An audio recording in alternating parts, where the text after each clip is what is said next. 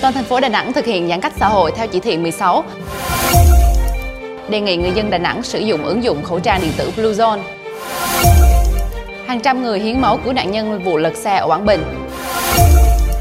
Số ca mắc Covid-19 trên toàn cầu tăng gấp đôi trong vòng 6 tuần. Câu lạc bộ Quảng Nam phải tự cách ly vì trợ lý huấn luyện viên tới bệnh viện C Đà Nẵng. Hà Nội phong tỏa nơi có ca nghi nhiễm Covid-19 trở về từ Đà Nẵng. Trong những tuần qua, số lượng ca mắc Covid-19 trên toàn thế giới tăng mạnh. Đặc biệt tại Việt Nam, dịch bệnh này đang có nguy cơ bùng phát thành làn sóng mới. Để ứng phó với đợt bùng phát này, không còn cách nào khác ngoài phản ứng nhanh, rút kinh nghiệm từ đợt đầu tiên. Vậy Việt Nam hiện đang có những động thái gì để ứng phó với tình hình dịch bệnh phức tạp như hiện nay? Cụ thể chi tiết sẽ có trong phần tiêu điểm của bản tin ngày hôm nay. Ngoài ra còn rất nhiều thông tin hấp dẫn khác. Quý vị và các bạn đang theo dõi Việt Nam Plus News.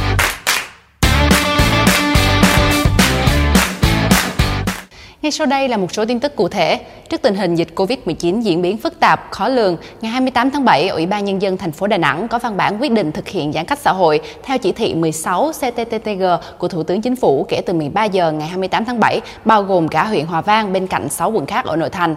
Theo thông tin mới cập nhật được vào sáng ngày hôm nay ngày 29 tháng 7, Bộ Y tế vừa ghi nhận thêm 8 ca nhiễm mới, nâng tổng số ca nhiễm tại Việt Nam lên 446 ca. Như vậy, từ 13 giờ ngày 28 tháng 7, toàn thành phố Đà Nẵng thực hiện giãn cách xã hội theo chỉ thị 16.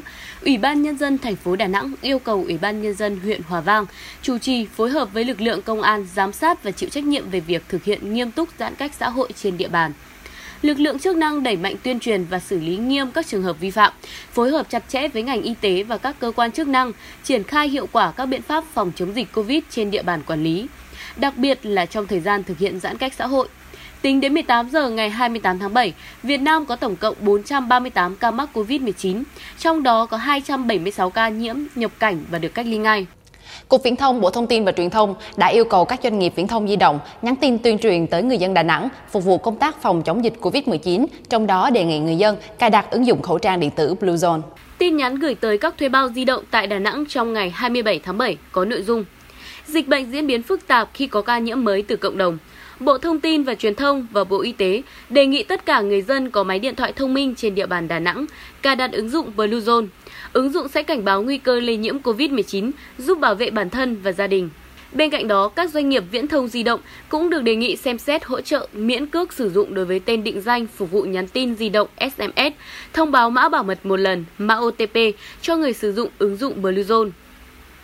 Ứng dụng khẩu trang điện tử Bluezone được Bộ Thông tin và Truyền thông, Bộ Y tế ra mắt ngày 18 tháng 4. Đây là giải pháp ứng dụng công nghệ định vị Bluetooth năng lượng thấp. Điện thoại cài đặt ứng dụng này có thể giao tiếp với nhau trong khoảng cách 2 mét, ghi nhận sự tiếp xúc gần, thời gian tiếp xúc, từ đó phục vụ truy vết ca nhiễm và các ca nghi nhiễm có tiếp xúc với ca dương tính. Ứng dụng Bluezone sử dụng công nghệ mới mang tính đột phá để hỗ trợ hiệu quả công tác phòng chống dịch. Nguyên tắc hoạt động của Bluezone là bảo mật, ẩn danh và minh bạch, nên mọi người dân có thể yên tâm sử dụng trong khai báo y tế cũng như các thông tin cá nhân. Liên quan đến vụ việc lật xe tại Quảng Bình, những ngày qua, hàng trăm người dân tình nguyện đến Bệnh viện Việt Nam Cuba Đồng Hới xếp hàng hiến máu cứu các nạn nhân bị thương trong vụ lật xe khách chở đoàn đi học lớp ở Quảng Bình. Người dân Quảng Bình lặng lẽ, đau nỗi đau chung, xót xa khi vụ tai nạn giao thông đặc biệt nghiêm trọng xảy ra tại khu vực Phong Nha Kẻ Bàng đã cướp đi mạng sống của 15 người. 21 người khác bị thương trong vụ tai nạn giao thông vẫn đang được điều trị tích cực tại Bệnh viện Hữu nghị Việt Nam Cuba Đồng Hới và Bệnh viện Trung ương Huế. Đội ngũ y bác sĩ của Bệnh viện Hữu nghị Việt Nam Cuba Đồng Hới với sự hỗ trợ của các bác sĩ đến từ hai bệnh viện Việt Đức và Trung ương Huế vẫn đang nỗ lực hết mình để cứu chữa những người gặp nạn. Thạc sĩ bác sĩ Hoàng Minh Hùng, khoa ngoại tổng hợp, phòng kế hoạch tổng hợp, Bệnh viện Hữu nghị Việt Nam Cuba Đồng Hới cho biết để kịp thời có đủ lượng máu cứu chữa cho các nạn nhân, bệnh viện đã kêu gọi các cá nhân, tổ chức đến hiến máu về tinh thần, giọt máu cho đi, cuộc đời ở lại. Ngay sau lời kêu gọi của bệnh viện, rất nhiều người dân dùng Facebook, Zalo và mạng xã hội đã nhiệt tình chia sẻ lời kêu gọi trong cộng đồng. Rất đông người dân sau đó đã có mặt tại bệnh viện, sẵn sàng hiến máu. Quay trở lại với tin tức về tình hình dịch COVID-19 trên thế giới, dịch bệnh này vẫn đang tiếp tục diễn biến phức tạp tại nhiều quốc gia và tiềm ẩn những nguy cơ lớn. Tính đến tối ngày 28 tháng 7, toàn thế giới đã ghi nhận hơn 16,6 triệu ca mắc COVID-19, trong đó 657.400 người tử vong. Diễn biến dịch bệnh cực đoan, đáng lo ngại, xuất hiện trở lại ở một số khu vực của thế giới sau khi một số quốc gia đối mặt với nguy cơ bùng phát đợt dịch thứ hai, thứ ba. Tổng Giám đốc Tổ chức Y tế Thế giới WHO Teros Adhanom Ghebreyesus cảnh báo số ca mắc COVID-19 trên toàn cầu đã tăng gấp đôi chỉ trong 6 tuần qua. Trong khi đó, Giám đốc điều hành chương trình y tế khẩn cấp của WHO Michael Ryan kêu gọi chính phủ các nước cần phản ứng nhanh chóng và thông tin một cách minh bạch nhằm đảm bảo số lượng ca mắc COVID-19 thấp, cũng như các ổ dịch không liên tục tái bùng phát và lây gây nhiễm cao trong cộng đồng. Theo Ryan, để kiểm soát một cách hiệu quả tình trạng gia tăng trở lại số ca mắc COVID-19, các nước cần sự can thiệp kiên quyết, rõ ràng và liên tục ở mức cộng đồng – một điều quan trọng không kém là chính phủ các nước cần trung thực và đáng tin cậy, cũng như thông tin sự thật cho công chúng. Trở lại với tin tức thể thao những ngày qua, toàn bộ thành viên câu lạc bộ Quảng Nam tiến hành tự cách ly 14 ngày từ hôm 26 tháng 7 khi ghi nhận trợ lý huấn luyện viên Dương Văn Tuyến từng tới bệnh viện C Đà Nẵng những ngày trước. Trợ lý Dương Văn Tuyến của Quảng Nam tới thăm người nhà ở bệnh viện C Đà Nẵng nhiều lần trong những ngày qua, gần nhất vào ngày 21 và 25 tháng 7 vì vậy, ông đã chủ động khai báo với cơ quan chức năng để được cách ly khi biết vừa đến nơi có ca nhiễm COVID-19 mới. Tuy nhiên, sau khi từ bệnh viện trở về, trợ lý huấn luyện viên này có tiếp xúc và sinh hoạt với nhiều thành viên câu lạc bộ Quảng Nam. Khu tập luyện của Quảng Nam nội bất xuất, ngoại bất nhập trong những ngày tới. Trong khi thành viên nào của câu lạc bộ đã ở nhà riêng thì phải tự cách ly và khai báo y tế. Đây là biện pháp an toàn cần được thực hiện để đảm bảo an toàn về phòng chống dịch.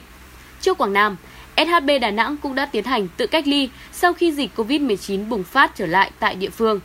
Việc phải cách ly toàn đội trong thời gian này khiến câu lạc bộ Quảng Nam một lần nữa đề nghị kết thúc sớm V-League 2020 từ vòng 11. Bởi họ đang gặp nhiều khó khăn, chưa biết khi nào mới có thể tập luyện trở lại. Giống với Sông Lam Nghệ An, Quảng Nam muốn đề nghị cho cúp vô địch cho đội đang đứng đầu là Sài Gòn FC, trong khi đó đội về nhì là Viettel và Than Quảng Ninh giành hạng 3. Hiện Quảng Nam đang đứng cuối bảng xếp hạng trước khi V-League 2020 tạm hoãn vì dịch Covid-19 những ngày qua. Đội bóng này có nguy cơ rớt hạng với chuỗi phong độ tệ hại. Ngõ 230 trên 26 Mễ Trì Thượng và một nhà hàng pizza ở đường Trần Thái Tông, quận Cầu Giấy vừa bị phong tỏa vì có trường hợp nghi mắc Covid-19. Đây là nơi làm việc và nơi ở của một người nghi nhiễm Covid-19. Theo Trung tâm Kiểm soát Bệnh tật Hà Nội, trường hợp này đi du lịch Đà Nẵng trở về có biểu hiện ho, sốt và vào thẳng Bệnh viện nhiệt đới Trung ương thăm khám, đang chờ kết quả xét nghiệm SARS-CoV-2. Theo ông Hứa Đức Minh, Chủ tịch Ủy ban Nhân dân phường Mễ Trì, ngay sau khi nhận được thông tin trên địa bàn phường có trường hợp nghi nhiễm SARS-CoV-2, Ủy ban Nhân dân phường tiến hành điều tra dịch tễ đối với trường hợp này và đã có kết quả sơ bộ ban đầu, đồng thời phong tỏa khu vực ngõ 230 trên 26 Mễ Trì Thượng, nơi người này sinh sống. Nội dung vừa rồi đã khép lại bản tin tổng hợp của Việt Nam Plus ngày hôm nay. Mời quý vị và các bạn tiếp tục cập nhật vào các ngày thứ hai, thứ tư và thứ sáu hàng tuần tại trang báo điện tử và kênh YouTube của Việt Nam Plus. Chúc quý vị có một ngày làm việc hiệu quả và đừng quên tuân thủ các biện pháp phòng chống dịch Covid-19 để bảo vệ sức khỏe của bản thân cũng như những người xung quanh. Cảm ơn quý vị đã quan tâm và theo dõi. Xin chào và hẹn gặp lại.